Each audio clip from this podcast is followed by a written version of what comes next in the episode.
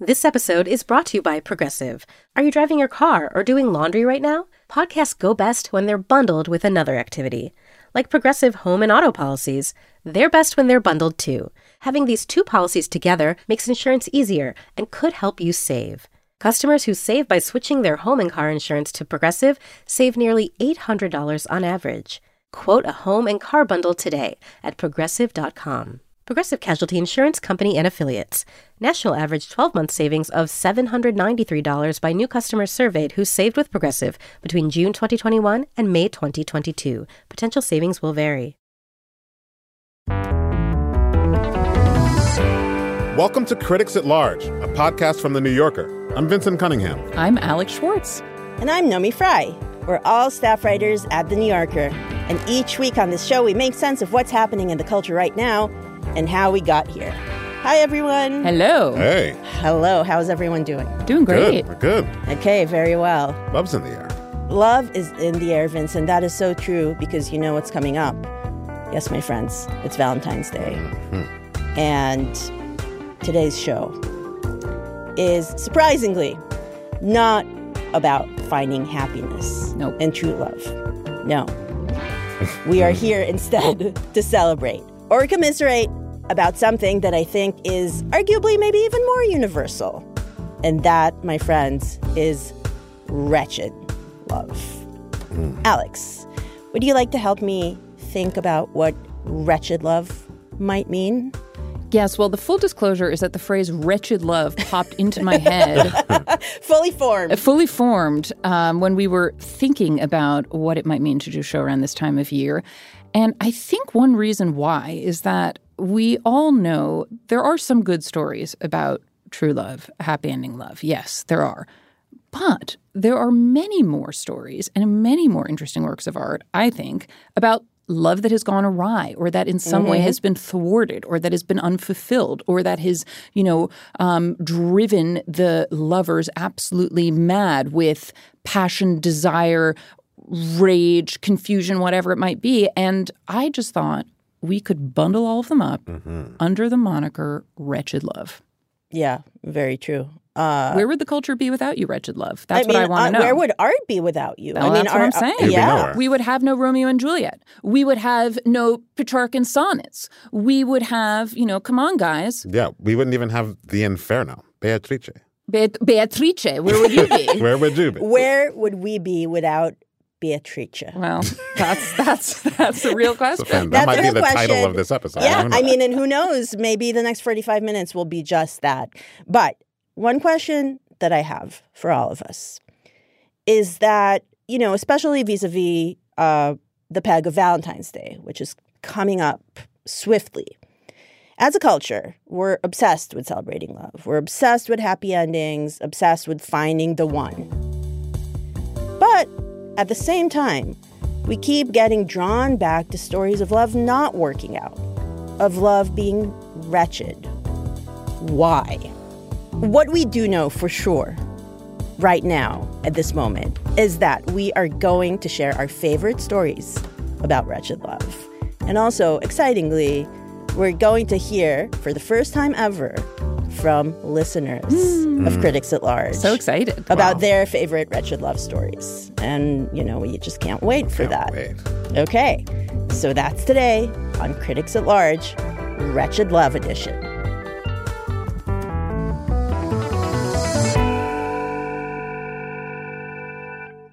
Okay, so let me start by asking you, critics, what does a good wretched love story do for you? What's what's the appeal? Of a wretched love story? How how do, how is it supposed to make you feel? I think the feeling is equivalent to eating a really hot pepper. And you know how there are pepperheads who just seek I'm out. A bit of a pepperhead. Are you a pepperhead? Love a pepper. Yeah, mm-hmm. like you'd go, you go for what, what's the? There's a challenge at my favorite bar that I'm gonna take. Like they've got this like crazy hot sauce they soak the wings in, That's and like it. whoever does it gets up on the wall. and like, I'm prepared. I'm gonna do yes. it. Yes. So so that. So it's just like going on hot hot ones. Well, it's not like going on hot ones so much as it is the eating of the hot wing itself, um, or the hot pepper. You know, I'm talking about that feeling that excruciating feeling that is somehow weirdly pleasurable. Oh yeah. Oh and yeah. it could be pleasurable for different reasons. You know, you might be drawn to a story of wretched love because you have experienced such a situation and it is you need your heartbreak or you need your desire or you need your yearning to be reflected back to you in the case of someone else. You know, I think Mm-hmm. we want our deep desire is for stories to end well. Somehow, the thwarting of these expectations narratively can itself be a form of excruciating pleasure, I think. Yeah. Vinson, what do you think? Yeah, and I think there is a one thing I love in all art, whether it's songs, novels, whatever, is the feeling of someone's sort of the texture of someone else's reminiscence. you know? Yes. um, going back into the past with someone else, and so so often that's the structure of these stories. You know, you almost get a figure of the narrator looking backward, um, and everybody's experienced this, right? The worst day of your life is also the the day that you remember the best. For whatever it, it creates Yes. a richness of detail, Yeah. a sort of clarity that only like grief and sorrow bring, um, and going on that journey with someone else is is I think just a portal open into everything that we like about art generally. Yeah, I think that's really true, and I think there is also something I I personally love seeing desperation on the page. I think there's something about having a subject kind of flayed open in Yeah. that way that lends itself to a kind of like psychological acuity and depth that I find satisfying. Anyway, enough about us, yearning. my friends. Today, as I said, we're going to be hearing for the first time from our listeners. Uh, we asked for voicemails about our listeners' favorite wretched love stories, and you have responded. Oh my God, did we get them? And did we get them? well, we've heard that we've got them. We should just be clear. We have not heard your voicemails yet. Yes. The anticipation the is, yearning is is palpable. it's at an 10. in the studio. we yearn for you. This is we are like a young virgin. Let's hear Um, them. Just I can't take it anymore. on her bridal my night. God. Sorry. Okay, okay. Enough, enough. You're okay. making me wretched. Gee. Okay. Vinson, who Okay. will be our DJ, will be playing us the voicemails, and we can't wait to hear them. Vinson, hit it. my God, I can't wait. This is so great. Okay. Hello, critics. My name is Elizabeth, and the love story that always wrecks me is that of Elinor Dashwood and Edward Ferrars in Jane Austen's Sense and Sensibility. Uh, the Dashwood women being down and out with Elinor at the helm, carrying all the stress for them with little thought of herself, but then finding a soulmate in Edward Ferrars. And then the sadness when she learns that he's secretly bequeathed and feels honor bound to his promise until getting to the end of the story and we learn that Edward has suddenly become available for love and Elinor is no longer alone in her burdens.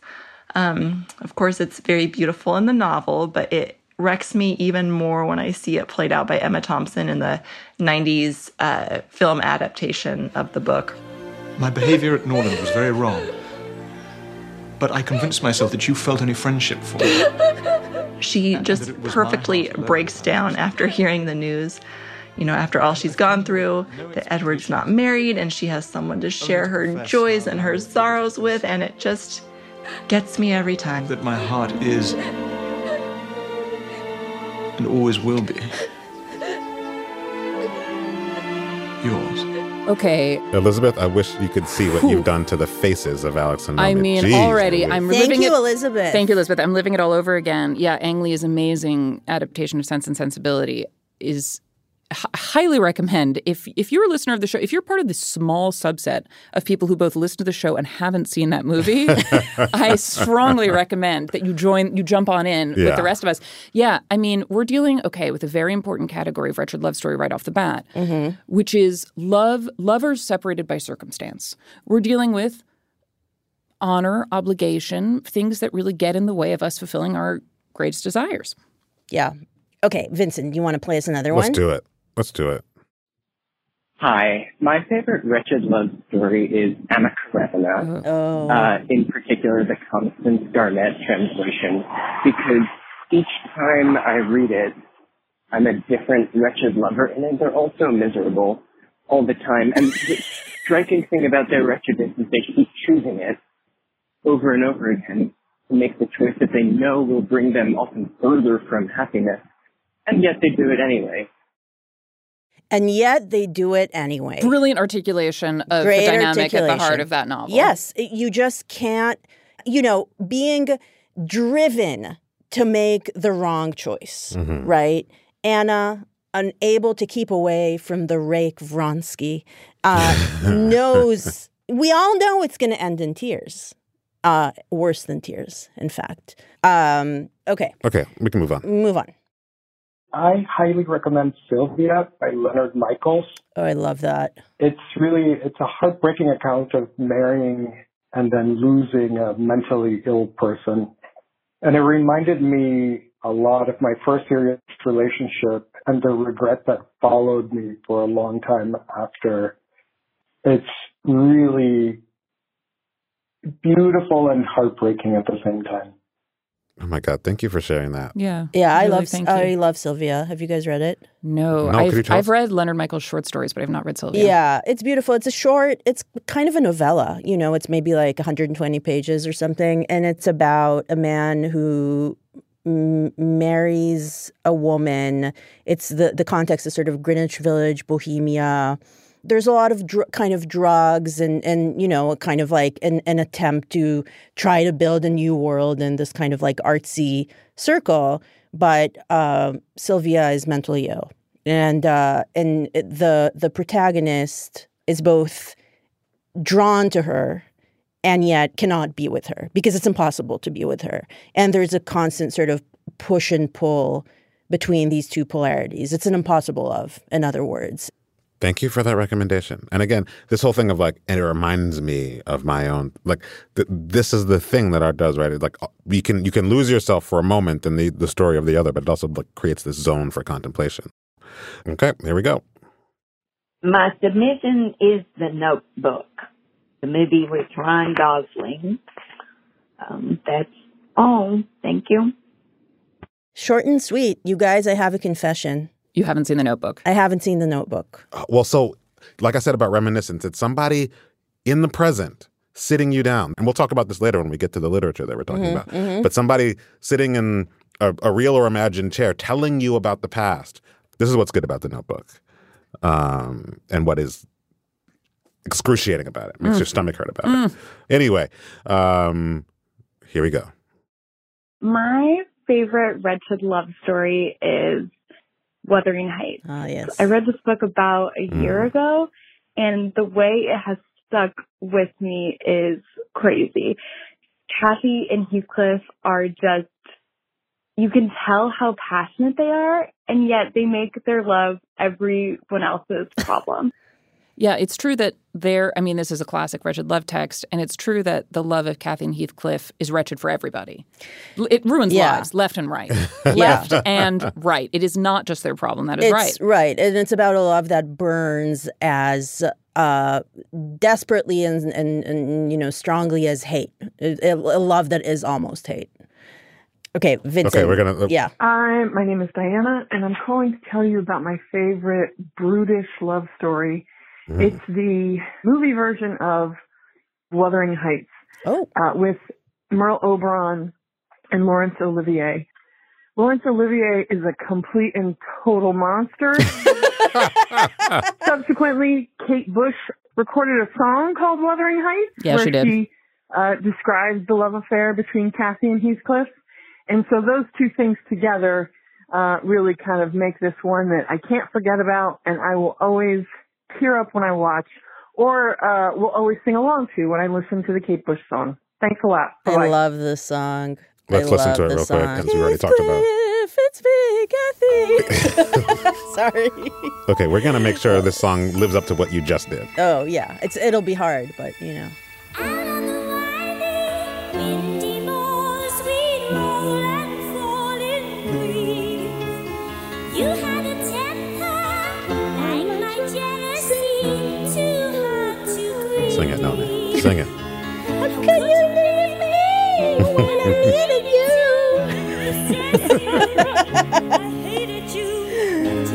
Ugh, so good.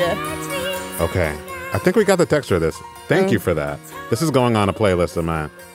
Wait till I Is this your bust first up. encounter with this song? This is Wait, yeah. Vinson, you have to wait to the chorus. Okay.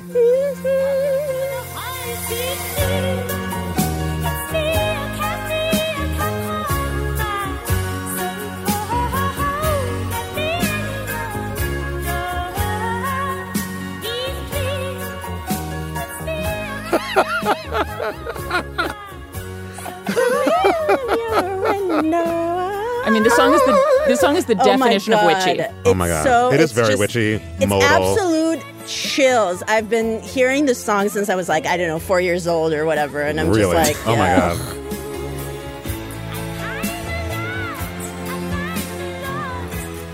In a minute, we'll hear more of your wretched love story picks.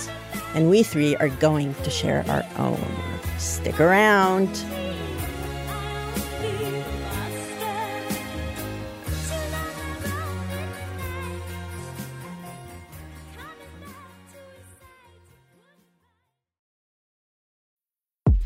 The Run Through with Vogue is where you'll meet all the most exciting people in fashion and culture. I am Fran Lebowitz, um, who should be the mayor of New York. We all support yeah, that. we support that. Very nice. Nikki. Yes. It's been really great being in this beautiful pink room. All right, Usher, can you hear us? I can hear you. All right. Can you hear me? We can. We can. All right, here we are. On the podcast, you'll learn how Vogue really works. Sometimes we'll come in for a second or even third run through until we are AWOC. Can you tell us what AWOC means? It means um, AWOK, Anna Wintour OK. I'm Chioma Nnadi. And I'm Chloe Malle. And we're the hosts of The Run Through with Vogue, where fashion and culture collide.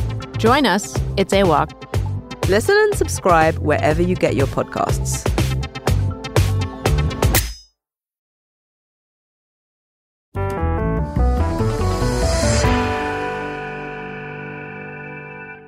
Okay, you guys, these amazing voicemails. By the way, I love our listeners. I love our listeners. Don't you love our listeners? Listeners, meeting just a smattering of you was a true pleasure, and I think really, to me, affirms the idea of this episode, which is that wretched love, a condition experienced in total excruciating isolation, That's right. must then be processed in the collective together. It's about community. It's true. It brings us together. It's true. It brings us together. Okay, so so now you guys, it's our turn to share in this share circle. Uh, we three have come today prepared to share our picks for most wretched love story ever. Alex, Here I go. So, my choice, well, my choice is it's two in one. It's both the whole book Desire by the poet Frank Bidart and also a specific poem within Desire. So, this is one of my absolute favorite books of poetry of all time. Um, it was published in 1997. And I don't even want to get into the times of my life when I've, you know, I've sent this book to to people, perhaps people who I felt that I was um, wretchedly in love well, with. That's kind of it. And you know, when you Oh. hear a little bit Mm. about the You story did that the I've send chosen, them poetry move? I love Alex that. I got, I had some Schwartz. moves. I had some moves. Alex. ask me if it worked. Ask me if it worked. She's married. She has a child. I think it worked she too used well. To be It didn't. wild. It didn't work at all. It didn't Oh, work no. at all. It was. It was. Um, yeah, exactly. I used to be wildly sending poetry off via via the you know the United States Postal Service, just willy nilly. That's a lie. Postal I've only sent this book once. Okay. Yeah. Um. And and it didn't turn out well. But but Surprise. enough about me. Uh-huh. So, you know, okay. The title says it all Desire.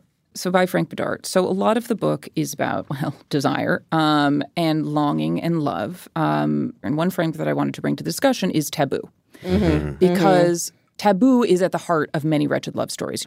The poem I'm thinking of is called The Second Hour of the Night. In this particular poem, is the most horrifying love story I've ever encountered in my life. And it comes to us hot from the pen of Ovid. 2,000 years ago. We are Yeah. talking, we That's are going scamp. back in time. we are going back in time. And it is the story of Myrrha, a young girl, young girl of, you know, 18 or so, Mm-hmm. and her father, Cinyras, who is the king of Cyprus, and the unholy sexual love between them. I just like to restate for clarity. Yes. So, Desire is a book by Frank Bidart that he published in 1997, but it's based on the ancient story about Myrrha and Cinyras. This poem, uh, written by Ovid. Yes, I know. I'm being very confusing. So, no, no. This poem in the book Desire by Frank Bidart, this poem called The Second Hour of the Night, includes an ancient story by Ovid, rendered by Bidart Mhm. in his own language. Yes, Yes. that is right. So, what I love about the poem is the way that it deals with the intensity, the roiling intensity of the desire that Myrrha feels for Cinyras. It, it is the daughter's desire that is driving this story forward. And this stuff, like we're talking about the most perverse stuff there is. Mhm. But what Bidart does in this poem is articulated in ways that if you have felt thwarted desire or thwarted love or thwarted lust, you will know the feelings that are being articulated in their most extreme form. Yeah. And what makes the story wretched is that there's literally no way to make it okay. It's not like if um, was like, cool, I'm down with it, it would all be great. It's, in fact, that would be even worse. Like, nothing can make this all right. It is absolutely cursed and doomed. Um, but if you get this book, you will see that it is heartrending and um, also sexy in a way that makes you feel disgusting because it shouldn't be. Yeah. And that's Yeah. like the effect of this. It puts you right in the position of the wretchedness of the love. That is the work of literature, my friends. Yes. Would you like to hear a little bit of it? Please. Yes. Um, all right. I cannot read too much of it because honestly, I'm worried about uh, scandalizing. I mean, we're talking about a poem. I'm worried about scandalizing the listening public. But there, there are a couple of things I just want to read. Um, okay. The and Bidart describes the moment when Myrrha, the daughter, realizes what it is she wants, and he says, "She is awake only during the lucid instant between what she recognizes must happen and what happens." And the wretchedness of that, the horror of that, this kind of acting beyond your own control, recognizing what it is you're about to do and having to shut your moral eye to it, is Mhm. something that this poem gets across so well. Um, he also writes, he says of the horrifying crucial moment, as Myrrha is drawn down the dark corridor toward her father, not free, not to choose, she thinks, to each soul its hour. And that question, not free, not to choose, is so good. Mhm. Not free to Mhm. choose, something we're all very familiar with. It means you have no Mhm. freedom. Not free, not to choose is a completely different kind of freedom because you're going to act on it. You're going to do something that seems to be beyond your own will. And I think being completely just kind of subject to whatever it is your will is expressing through you, Yeah. that is a fascinating and yeah, wretched you're position to driving be the in. train, Yeah. and yet you're a passenger That's on the train at the same time. It pierces me. It pierces you, and I, I, I- I want to use this passage maybe as a hinge to your selection, Vinson, because when I was reading this, I was thinking Yeah. about the book that you have chosen to share with us as an example of wretched love, which Yeah. is um, James Baldwin's Giovanni's Room. Yeah. Yeah. So um, Giovanni's Room is the second novel by James Baldwin. He uh, publishes it in 1956, and it's about um, an American named David. He sounds like a sort of archetypical hardy American. You know, he's he's uh, born, as he says, in San Francisco, raised mostly uh, out east, and is you know tall, blonde, um, and about to be engaged. He's about to be engaged to a woman named Hella, about to marry her. That is. Meanwhile, David, who has had affairs with men in the past, he's he slept. Um, he says with this boy named I believe Joey before, but so he's talking about even before he gets to the the main object of desire that is named in the book, which is a, an Italian bartender named Giovanni. But even before, before he gets to that, he talks about this very issue, um, a sort of fate and choice. He says, "For I am, or I was, one of those people who pride themselves on their willpower, Mm. on their ability to make a decision and carry it through. This virtue, he says, like most virtues, is ambiguity itself." People who believe that they are strong willed and the masters of their destiny can only continue to believe this by becoming specialists in self deception. Their decisions are not really decisions at all. A real decision makes one humble. One knows that it is at the mercy of more things than can be named. But elaborate systems of evasion, of illusion, designed to make themselves and the world appear to be what they and the world are not. This is certainly what my decision, made so long ago in Joey's bed, came to. Mm. Uh, and and over and over, this is another one of those stories where you know it's told on one night in the present of the text. David is awaiting. Uh, sorry for the spoiler, but it's not a spoiler. We're told very early on that Giovanni is about to be executed. At the end of their love affair, Giovanni has committed a crime and he's about to be executed. And so David is in his apartment, um, drinking all the all the way through the night, thinking again, reminiscing back um, about this love affair, telling us Mm. about it. Um, and so just as the narrative is separated between the present and the and the past, it's also structured as a dialectic almost between sort of desire and actuality. What we want to be doing when he first walks into the bar, he's not trying to be with Giovanni. He says, you know, trying to again self evade. He says, you know, I'm kind of queer for girls. He says it's like funny like remark that he Yeah. puts out. Um, but they, these guys start flirting in the bar. You want a flirtation scene? The first conversation between David and Giovanni, it's like they're this like sort of negging flirtation, Mhm, and of mhm. course they go to a go to lunch one day soon, and they are in each other's. They're in that room together. Yeah. Um, it is. It's it's one of my favorite novels. It's an amazing work of fiction, and the fact that the, the the sort of narrator in the present who can gives us give us glimpses of fate, Mhm. the actuality of what has happened, but also can reminisce almost like it seems like involuntarily. He must divulge. you yeah, know? the whole thing is involuntary, in fact, right? Giovanni, you know, kind of reawakens this involuntary desire and and from there on it's just it's on you know again once again the sort of the train he's being he's both a passenger he's both the driver and the passenger That's right. and of course there is the the the notion obviously the taboo of homosexuality and i think impossibility is you know I, I, it's it's kind of like a leitmotif of as as we've been been discussing of of wretched love and i think it's also plays a part in the book that i have chosen to bring Mm. to you guys today Yeah. which is I really uh, enjoyed. This is my first time reading this, so I really en- isn't enjoyed it so amazing? Yeah, yeah. Uh, a Girl's Story by Annie Ernaux. Uh, this book was published in 2016, but it takes place in um, 1958. This is Ernaux in her autofiction looking back at herself as an 18 year old girl, a virgin, for the first time leaves her home to go be a counselor at Mhm. a camp, at a co ed camp. And uh, which which then becomes the scene of her kind of sexual awakening. And this happens predominantly via uh, who she calls H, who is a slightly older 22 year old head counselor, who one night early on during the camp chooses her seemingly almost at random um, at a, the first dance, the first party that the Mhm. counselors have, and takes her back to his room and attempts to have sex with her. He can't enter her. She's a virgin. You know, they have this kind of like uh, complication. And she immediately falls dangerously in love with this guy who cares nothing for her. You know, it's it's like Mhm. a completely pathetic, desperate encounter with this man. And yet he becomes her life, essentially. Alex, I know you uh, interviewed Ernaux and you wrote a beautiful profile of her a couple of years ago when Beautiful. she won the Nobel Prize in, in Literature. Um, and in general, Ernaux, Ernaux's oeuvre is full of wretched, of wretched Oh, love. yeah. Yeah.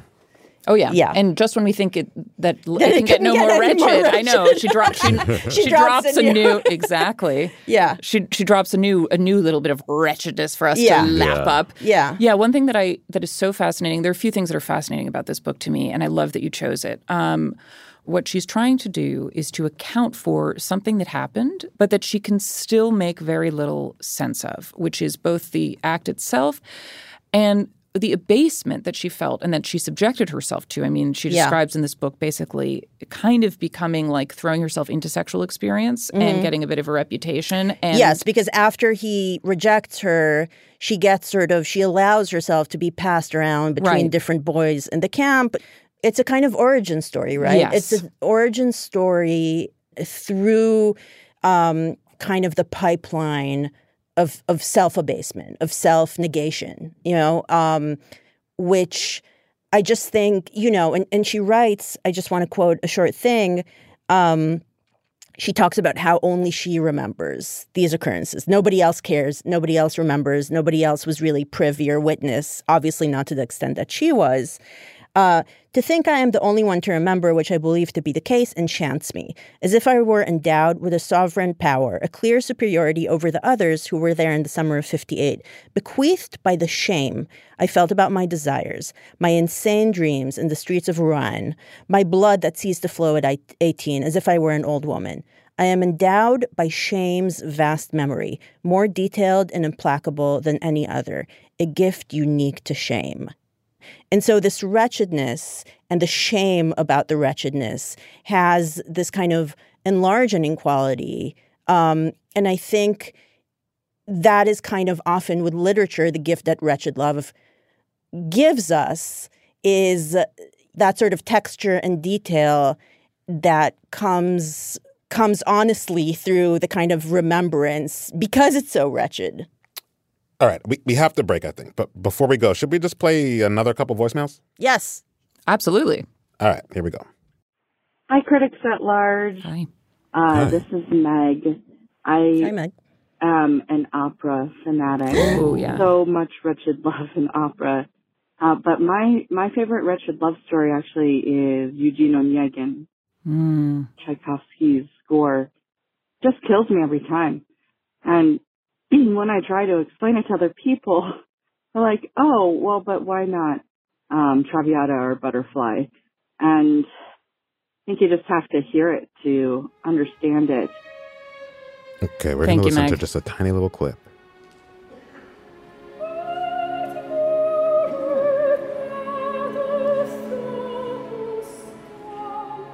This is Anna Netrebko singing the famous letter scene at the Met, by the way.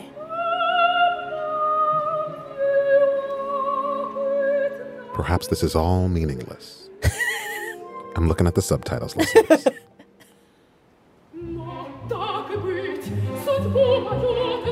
but so be it.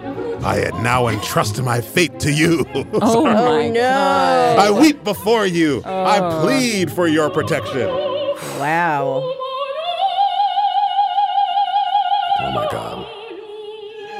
Oh my God. I've never heard anything Well, so I'm glad- wretched in my life. Well, I am glad that Meg brought us to the world of opera because, of course, if you want to talk wretched love, you could just, you know, you That's could it. never leave opera and, and you'd have m- meet for a, lifetime. That's yeah. right. Um. Okay. Let's move on. I wretched love story that popped into my mind is the song "The Last Time I Saw Richard" Oh God. from Joni Mitchell's Blue album in 1971. Okay, I, th- I think we have to play it. Wretched Love FM.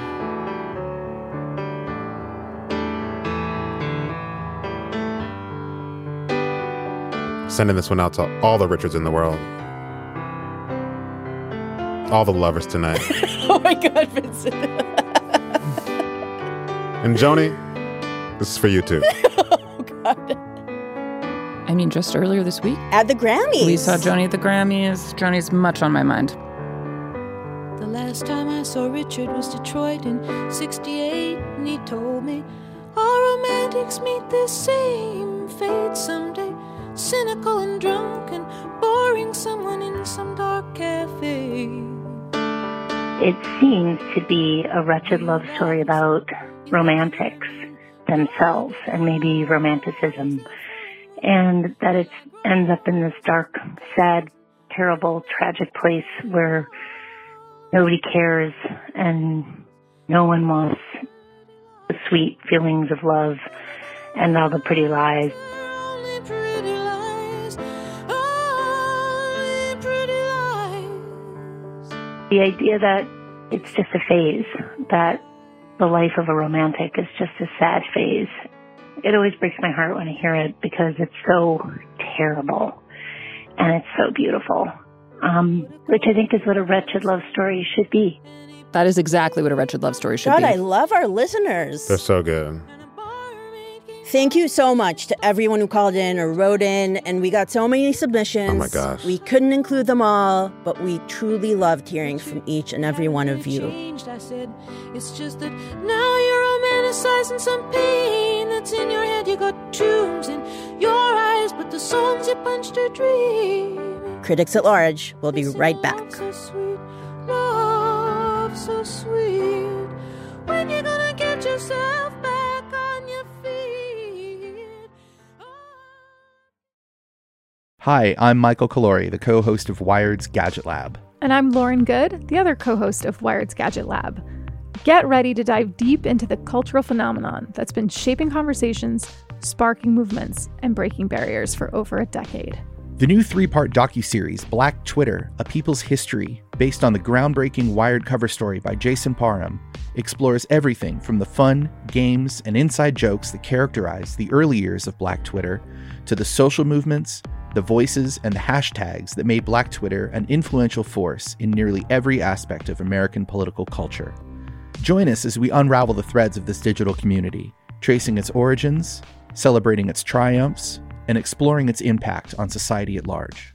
Watch the series from Onyx Collective in association with Wired Studios, premiering on Hulu on May 9th.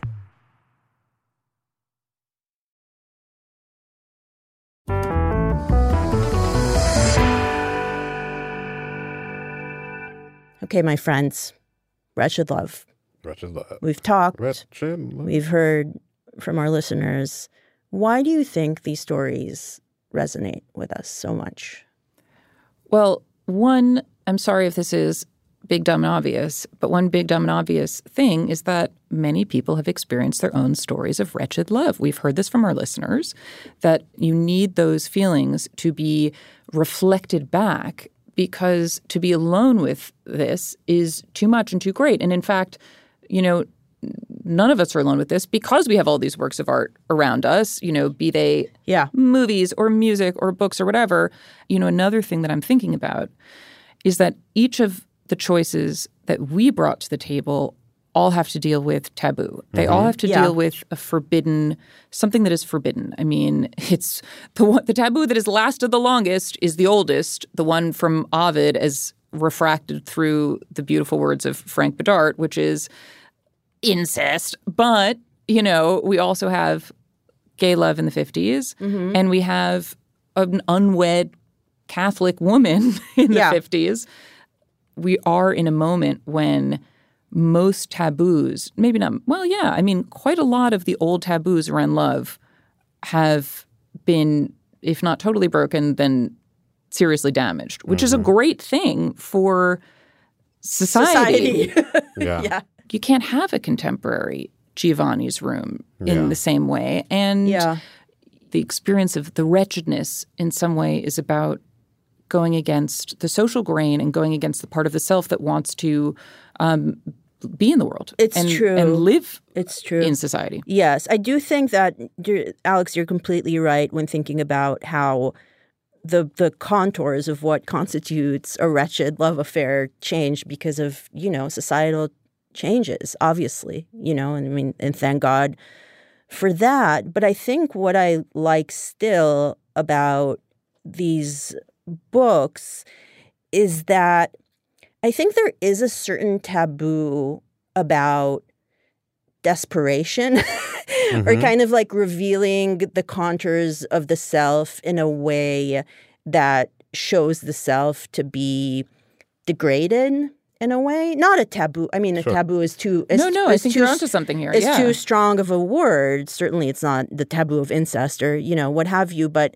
you know when i think about for instance about her no and this is something you talked about in your profile with when you interviewed her sh- certainly the question of like i think women nowadays even though we have supposedly or you know in, in in advanced society and so on all the freedom that we might want allegedly at least we're still drawn to these stories because i think it actually they provide a kind of um counterpart to the figure of I don't know if you want to call her the girl boss or you know I I, I think the sort of like investigation of feminine desperation caused by a story of wretched love there is a great kind of like release uh for me at least when I read these books in the acknowledgement of, that the wretchedness is still there despite all the seeming opportunities that women have before them. Does that does that make sense? Yeah, I think that's not. I mean, I, I, I definitely see that, especially Mhm. um, with women. This this issue of the abject, right? Yeah. That ab- abjection being itself a kind of taboo. Yeah. Um, which poses, at least to me, um, it's not the taboo itself that is the object of the wretched love. I think taboo opens up for us a space to ask something that's really important about love. I think, which is like, did this happen to me, or is it something that was like like a germ that was in me from the beginning? And is love something that discloses something about me, right? Mm. Like you said about the driver or the Yes. passenger on the train. Mhm. Can I read really quickly, like one passage from Bidart that really, to me, please. does this? I would so love if you did. After everything happens with with Myrrha, um, there's a weird. I love this part. It's like all of a sudden it goes up to Olympus, and it's like the gods start asking, like, who did this? The gods, like, so the gods, it says, who knew, who know what we want, not why, asked who among them had placed this thing in Myrrha. Each god in turn denied it. Cupid indignantly insisted that his arrows abhorred anything so dire. Venus seconded her son. Cupid then said that such implacable events brought to mind the Furies. And this is the part that I really like. The Furies, who, when roused, growled that in a corollary matter they justly again and again had been beseeched, but upon inspection, exertion by immortals was unneeded. So Hmm. right. it's not no, the gods. None of the gods made her this way. Yeah. She was, she was. That's in born this you. way. She was You- you born should- this way. Yeah, it's it's in and so this question like of like Lady Gaga where says. there is fate in this, right? But it's like where fate lies above or within. That question, I think, is what like the question of abjection Mm-hmm. helps us to ask. Taboos help us to ask this question, which I think is like basic to all of our questions about our own lives. Did that happen because of me or because of something else? Yeah, I mean, that's I love that passage that you just brought up, and it r- makes me think of something else, which is just this question about desire. Can we change our own desire? Is it ever Mhm. desirable for us to change our desire? And I think there is some sense in these in these stories we're looking at of a choice being taken away, of not being able, Yeah. just like the passage I read before um, from Frank Bidart's book of you're not free not to choose Yeah. being chosen for. Now, if you expand the lens, you know, beyond any of the moments, you know, these are all short and intense works in a lot of ways. And I think a lot of wretched love stories are that. Like Anna Karenina is kind of the exception, that it goes on for years. You know, Giovanni's room takes place over a really short period of time. And as we've been saying, the narrator is in one moment. It's basically this long night, literally night, but also night of the soul.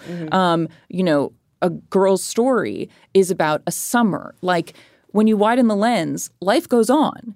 And there's a you know, maybe a new lover, maybe a different lover, maybe your sense of yourself has changed. But I think there is a need for all of us, much like Ernaux does in a girl's story, to return to like the scene of the crime, to The scene return of the crime. to Yeah. that moment because that was part of what made you who you were. Yes, yes. Yeah. It's like the key, the key to your own mythology, uh, in a way. And yeah, and I'm wondering also now that taboos are no longer what they once used to be. For our wretched love stories, what takes their place? Like now that that's not an obstacle anymore, you know, you can have queer love, you can be a slut, you know, like what mm-hmm. what happens what happens now? Well, the first thing I want to say is against my own idea of taboo. It's an argument with myself, which is taboos are still maybe stronger than we think they are. Right. I'm talking even about a taboo like an affair. You know, I'm talking because wretched love needs a blockage to fulfillment. Yeah. and feelings still often get in the way. Mm-hmm. So true. Yeah, just to be a just to be a total millennial, Sally Rooney's books I think deal with some of these feelings quite well Completely. Because they get at all the things in a society of the free that actually are not free. Yeah. um, you know, you may you you you may just not your desires may not meet up at the right moment. Your communication may be bad. It sounds really basic, but like I'm thinking of her first book, Conversations with Friends. An The affair is the best Rooney, I should is say. I agree. Um, I agree too. and an affair is going on with you know a married man and but eh, eh, you know oh scandalous except that maybe it's okay maybe his wife will actually like be all right with it but But then what happens? Then what happens? What it does to you, how you are changed, what you want that can't totally match up with what's Mm-hmm. available. Um, you know, even when the conceit is freedom, there are the internal limits. We bump against them telling- again and, again. Tellingly, like this whole thing of like taboo, morality, choice and non-choice. One of the things that happens is that the the main character goes into a church and prays and faints. It's like the place where you learned that what you're doing is wrong or hurtful, or it, it- the, the place where you got the feeling in your gut, you know, conscience, is where she like the final resort of this character, which I've always Mhm. loved. Yeah.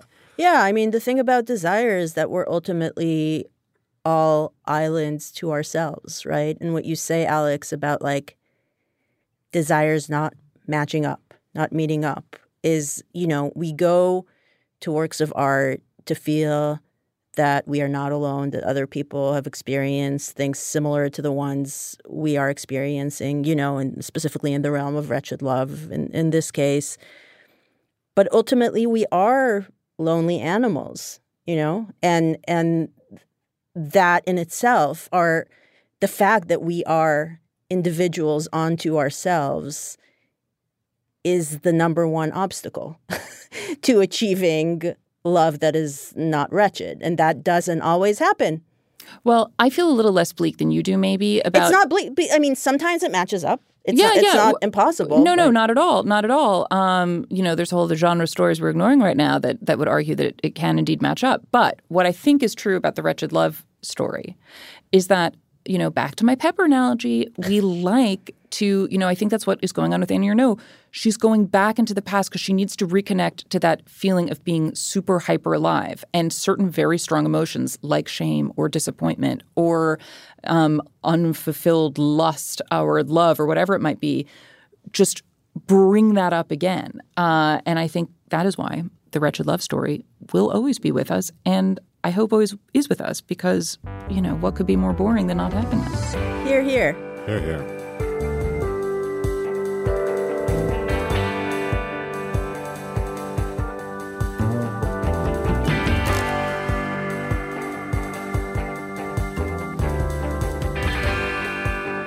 This has been Critics at Large. Our senior producer is Rhiannon Corby, and Alex Barish is our consulting editor. Our executive producer is Stephen Valentino. Conde Nast's head of global audio is Chris Bannon. Alexis Quadrado composed our theme music, and we had engineering help today from Gabe Quiroga, with mixing by Mike Kutchman. You can find every episode of Critics at Large at newyorker.com slash critics.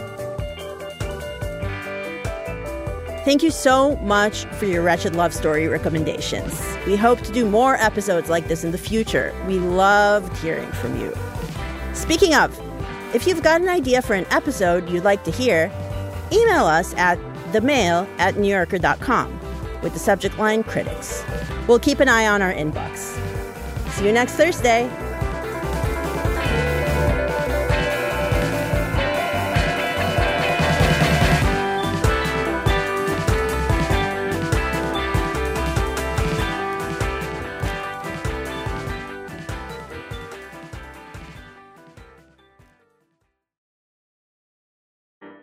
We've all been there before.